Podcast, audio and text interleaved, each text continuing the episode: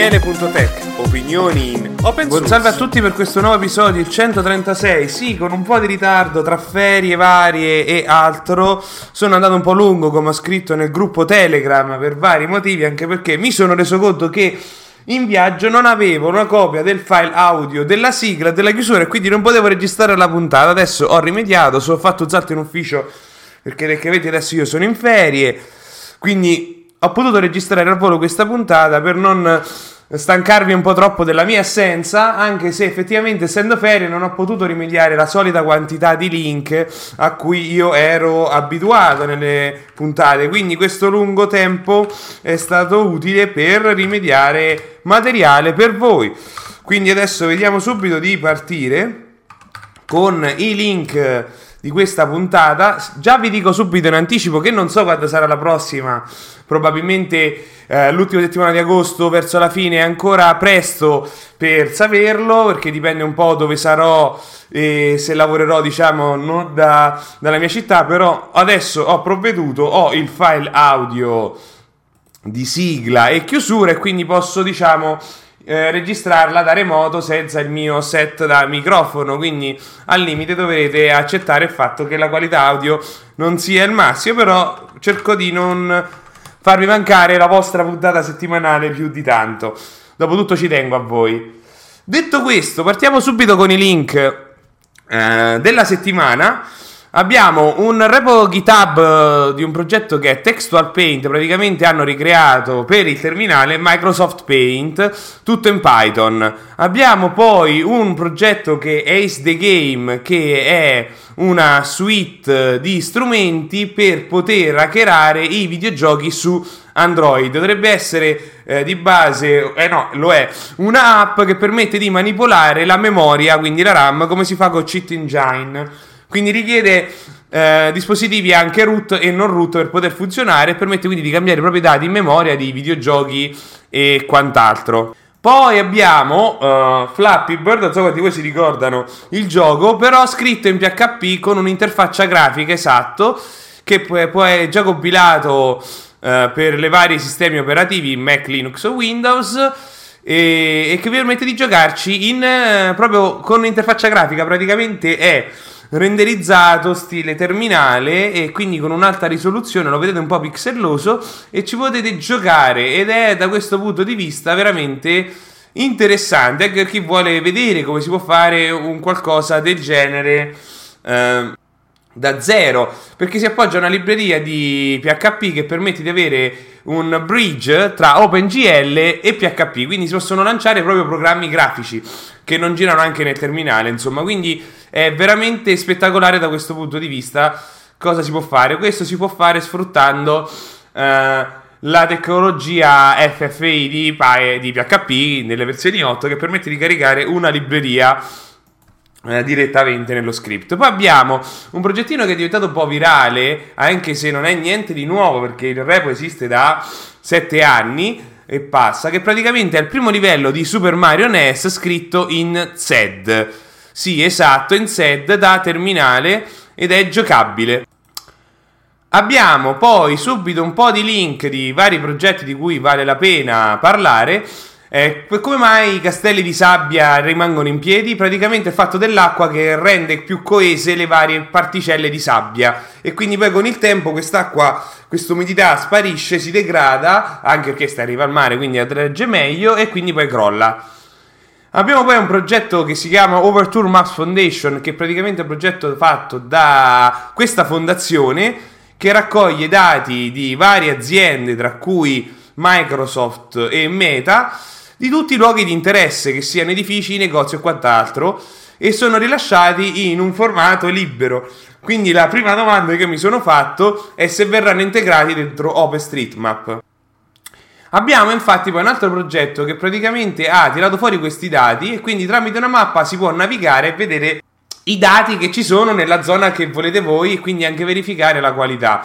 C'è chi dice che in alcuni punti non sono uh, buoni, consideriamo che si tratta di 60 milioni di punti di interesse in tutto il mondo, quindi 60 sì, quindi è plausibile che ci siano dei da- degli errori, certo è che sono veramente tanti, quindi male non fanno averceli, quindi si vedrà.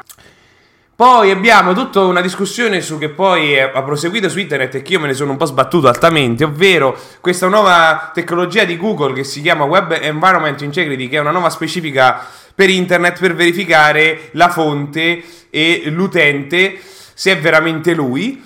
Eh, Chrome ha già integrato questa tecnologia, ma anche il W3C, leggevo qualche giorno fa, si è detto contrario perché è un po' contro la privacy e per tutta una serie di cose pare che anche... Eh, crea dei problemi con la legge europea, cioè è un po' una tecnologia di cui non voglio parlare perché onestamente io non l'ho studiata, tanto gli remano tutti contro, quindi è tutto da vedere se veramente verrà, eh, avrà un seguito, anche specialmente adesso che il W3C ha detto ma manco morti, non ce la vogliamo, quindi... Poi vi ho voluto mettere una riflessione che è i libri che nessuno compra di fumettologica, che praticamente spiegano un po' la storia dei libri veri e propri, come mai eh, c'è questo crollo dell'editoria, del fatto che ne vengono pubblicati troppi, che nessuno si rilegge, che c'è anche un crollo delle letture, quindi le tirature sono diverse, eccetera. Chi vuole sapere di più, vi lascio il link che spiega un po' dietro le quinte di tutto questo mondo che noi vediamo e che non tutti spesso sanno come funziona. Abbiamo poi eh, questa. Eh, articolone che spiega di come Python adesso nel futuro prevede di abbandonare Global Interpreter Lock, che praticamente è una delle tecnologie alla base cui permette Python di essere Python, che però crea dei problemi a livello di multithread e di prestazioni, ma si sa da anni. Quindi adesso stanno lavorando, si parla nei prossimi due anni, di creare una nuova tecnologia alternativa al GIL e Meta ci ha messo due ingegneri dedicati solo a lavorarci su questo.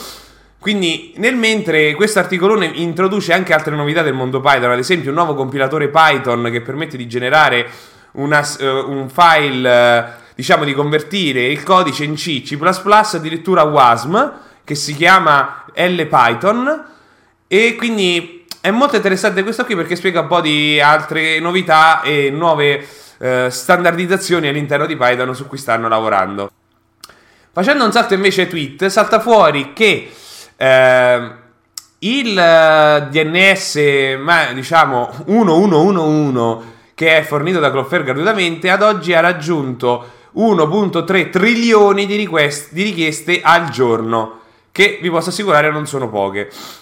Abbiamo poi un fatto che si può fare impazzire, già GPT credo che nel mentre oramai l'hanno risolto, praticamente ripetendo uh, delle parole migliaia di volte sbarella. Vedendo poi in queste settimane pare che ci sono proprio dei problemi, cioè GPT può glitchare e fornire le risposte date ad altre persone, quindi probabilmente è sempre qualcosa di gestione della memoria. Abbiamo poi una riflessione che viene dalle nuove termini e condizioni di Zoom, che praticamente hanno aggiornato i loro termini e condizioni, che praticamente dicono che tutto il materiale che viene condiviso e tutte le chat fatte e quant'altro possono essere conservate da Zoom per fini interni e quindi loro li potranno eh, utilizzare ad esempio per addestrare l'intelligenza artificiale, anche le vostre discussioni lì sopra.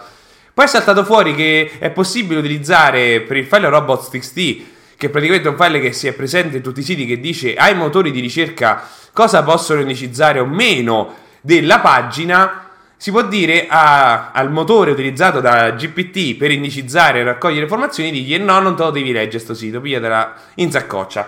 Abbiamo poi un altro articolo invece riguarda sempre OpenAI che praticamente è un'analisi di come per la fine del 2024 potrebbe andare in bancarotta perché si stima un costo di 700 mila dollari al giorno per funzionare e, eh, e diciamo ha un declino della, di utenti che utilizzano eh, il sistema, il servizio fornito da loro e quindi per una serie di motivi che sono spiegati, dice che potrebbe effettivamente finire soldi eh, perché non ci sono investitori e non è diciamo molto profit come azienda. Abbiamo poi un articolo interessante che spiega come mai gli smartphone prendono male concerti, ovvero dove c'è un'aggregazione di tanta gente, il segnale è molto disturbato e quindi prendono male come un po' nei posti chiusi, però diciamo leggermente diverso. Poi abbiamo una guida molto lunga che praticamente vi spiega passo passo come utilizzare i vari mille mila parametri di FFmpeg che utilizzo per pulire le puntate registrate del podcast dal silenzio. Oramai ho cambiato sistema da un po'. Poi c'è quest'altro nuovo paper che si chiama Perfusion e presenta questo nuovo text image praticamente con un modello che arriva a 100 KB di base di peso si può, eh, cioè generato per eh, basarsi su un'immagine sola. Mi spiego meglio, dato un, delle foto di un orsacchiotto, si può prendere questo stacchiotto e generarlo in vari modi con un modello così leggero. E per addestrare questo modello richiede sui 4 minuti, quindi è sicuramente un salto in avanti sulla tecnologia perché permette di avere dei modelli dedicati ultra compatti. Abbiamo poi un articolo che spiega come si può essere riuscito ad oggi, 2023, a scaricare la ROM della Xbox originale, la primissima. Praticamente parte dal fatto che quella venne già scaricata sfruttando delle vulnerabilità, però è stata fatta nel modo giusto di fare le cose, ovvero praticamente scaricandola dalla CPU, questa boot ROM perché era nascosta dentro la CPU. Quindi per farla in breve, praticamente ha dissaldato la CPU, preso un interceptor che viene messo tra la CPU e la motherboard, ha risaldato tutto. Questo interceptor ha un'uscita JTAG, poi comprando un dispositivo che riesce a fare il debug di quel modello di CPU, ovvero un Pentium 3, ha scaricato in, nel computer tutti i dati e questo gli è riuscito perché l'interceptor costa sui 20 dollari, ma l'apparecchiatura che fa da JTAG per questo processore all'epoca costava sui, dai 25 ai 75 mila dollari perché era roba altamente proprietaria. Ad oggi invece si trovano tra i 25 e i 75 dollari eh, sul mercato dell'usato, quindi è potuto scaricarla brutalmente, anche se già si sapeva, insomma. Però il vantaggio del GTAG è che permette di avere un debugger in tempo reale di quello che sta succedendo, quindi non solo uno scaricare, ma vederla nel funzionamento. Proseguiamo con tutti questi link. Eh, allora, abbiamo Uh, un articolo che vi spiega un po' i best practices per fare la documentazione, non entro nei dettagli se vi interessa. Il SEO Scam, che è un articolo che spiega come questa azienda ha buttato 62.000 dollari per migliorare il proprio sito uh, fidandosi di un'agenzia di, di, SEO che praticamente gli ha, gli ha, suggerito tutta una serie di cose che non conviene fare, scrivere articoli fatti male, gli ha suggerito di rimappare tutte le URL senza diciamo fornire un vero miglioramento al sito, ma solo spendere tutti questi soldi. E invece loro adesso hanno cambiato completamente approccio, preoccupandosi di scrivere articoli di qualità e continuare a fare come facevano prima. Ora, non è detto che ogni strategia SEO è una truffa, il punto è fidarsi ciecamente di quello che propongono potrebbe non essere la soluzione migliore. Perché la SEO non è una scienza esatta, cambia in continuazione. Abbiamo poi l'insider che ci dice che in Cina vogliono limitare l'accesso agli smartphone ai, eh, ai bambini, limitarlo a un'ora al giorno perché può creare una, una droga, diciamo una dipendenza da internet. Poi c'è questo articolo invece spiega come oramai Google Amp viene utilizzato per tattiche di phishing, perché Google ha un, un suo dominio che praticamente non fa altro che fare una da CDN da altri siti e quindi quando tu vai con il mouse sopra il dominio vedi google.com ti viene da fidarti perché è google.com slash amp e poi c'è il sito di cui viene fatta la copia. Quindi è un modo per aggirare i filtri anti-spam e quant'altro perché c'è google.com il dominio, non quello del redirect. Abbiamo poi un articolone che viene dal team di Pago PA che spiega come loro adesso hanno integrato le notifiche, ovvero i comuni possono mandare le notifiche per gli atti direttamente agli utenti che hanno io oppure hanno configurato il numero cellulare mandando un sms. Quindi è un'evoluzione che possiamo dire digitale molto importante perché in base all'utente, quindi può essere mandata una PEC, io o, o così via, un sms, tutto sfruttando questo sistema fornito dalla, dallo Stato per i vari comuni e enti che ne avranno bisogno. Poi, proseguendo, abbiamo uh, una discussione su Stack Overflow che spiega che informazioni si possono ottenere da un IP e praticamente la tecnologia, perché alcuni indirizzi IP uh, sono dei range, sono di, di alcune cose come default per dire, e poi la nazionalità. Uh, proseguendo abbiamo un articolo che spiega come è stato possibile modificare un Mac mini per ricevere l'energia della corrente elettrica tramite l'Ethernet usando il protocollo PoE. Però uh, l'ha dovuto, ha richiesto varie modifiche hardware per poterlo fare e la stima è che non venga fornita abbastanza energia per farlo funzionare al 100%. Poi abbiamo un articolone che viene da Bellingcat che spiega i 500 giorni di tracciamento di quello che sta succedendo nella guerra russo-ucraina quindi a livello di dati e così via. Abbiamo poi un emulatore che gira intra browser del sistema di guida dell'Apollo e, e, il gioco 2048 che viene fatto girare su questo simulatore, quindi viene utilizzata proprio l'interfaccia con i vari pulsanti di questo dispositivo fisico. Abbiamo poi un attacco acustico, viene detto così, praticamente un nuovo paper ha dimostrato che si possono riconoscere i tasti premuti sulla tastiera eh, dal livello del suono e quindi poi capire che tasto è stato premuto. Un articolo che spiega la differenza tra diodo o transistor, per chi ne vuole sapere di più, E poi abbiamo anche uno di OpenAI che praticamente ha deciso di chiudere il suo strumento per la verifica, il suo detection tool, ovvero dato un testo ti dice se è stato generato da un'intelligenza artificiale o meno, la, l'hanno decommissionato perché non è affidabile. E questo lo decommissionano loro, insomma. Abbiamo poi il creatore di Vim che è morto, ora ovviamente c'è un po' di, dispiacio- di dispiacere, lo sviluppatore eh, Bram Mulenar che è stato proprio l'ideatore e quello che portava avanti lo sviluppo è morto. Certo c'è il fork Neovim che è molto meglio, anche perché Vim aveva avuto problema di lui perché era un vero dittatore, nel senso se venivano fatti dei contributi venivano ricaricati da lui stesso, quindi risultava sempre solo lui il vero contributor, non altri, perché non era possibile esempio fare pull request, lui le ricaricava a nome suo tutte quante, per dire. Abbiamo poi che una riflessione di Business Insider che salta fuori da trapelare, che il fatto che rinominare Facebook come meta ha migliorato eh, varie cose perché dopo i casini di questi Facebook paper che vennero pubblicati anni fa e quindi ho voluto mettervi un riassunto su Reddit di que- del contenuto di questi Facebook paper, un riassunto in 10 punti di quello che è saltato fuori, ovvero dei problemi dell'algoritmo, delle pubblicità e un po' delle manipolazioni che ci sono state eh, proprio dai risultati di Facebook.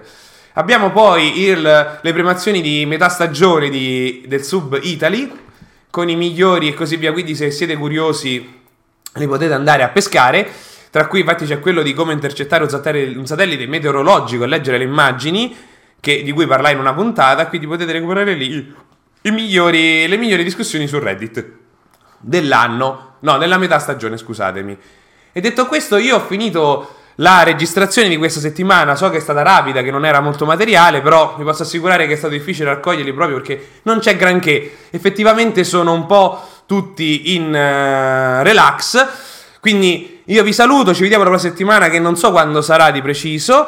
Quindi intanto godetevi anche voi queste vacanze, quest'estate e ci risentiamo alla prima occasione. Ciao!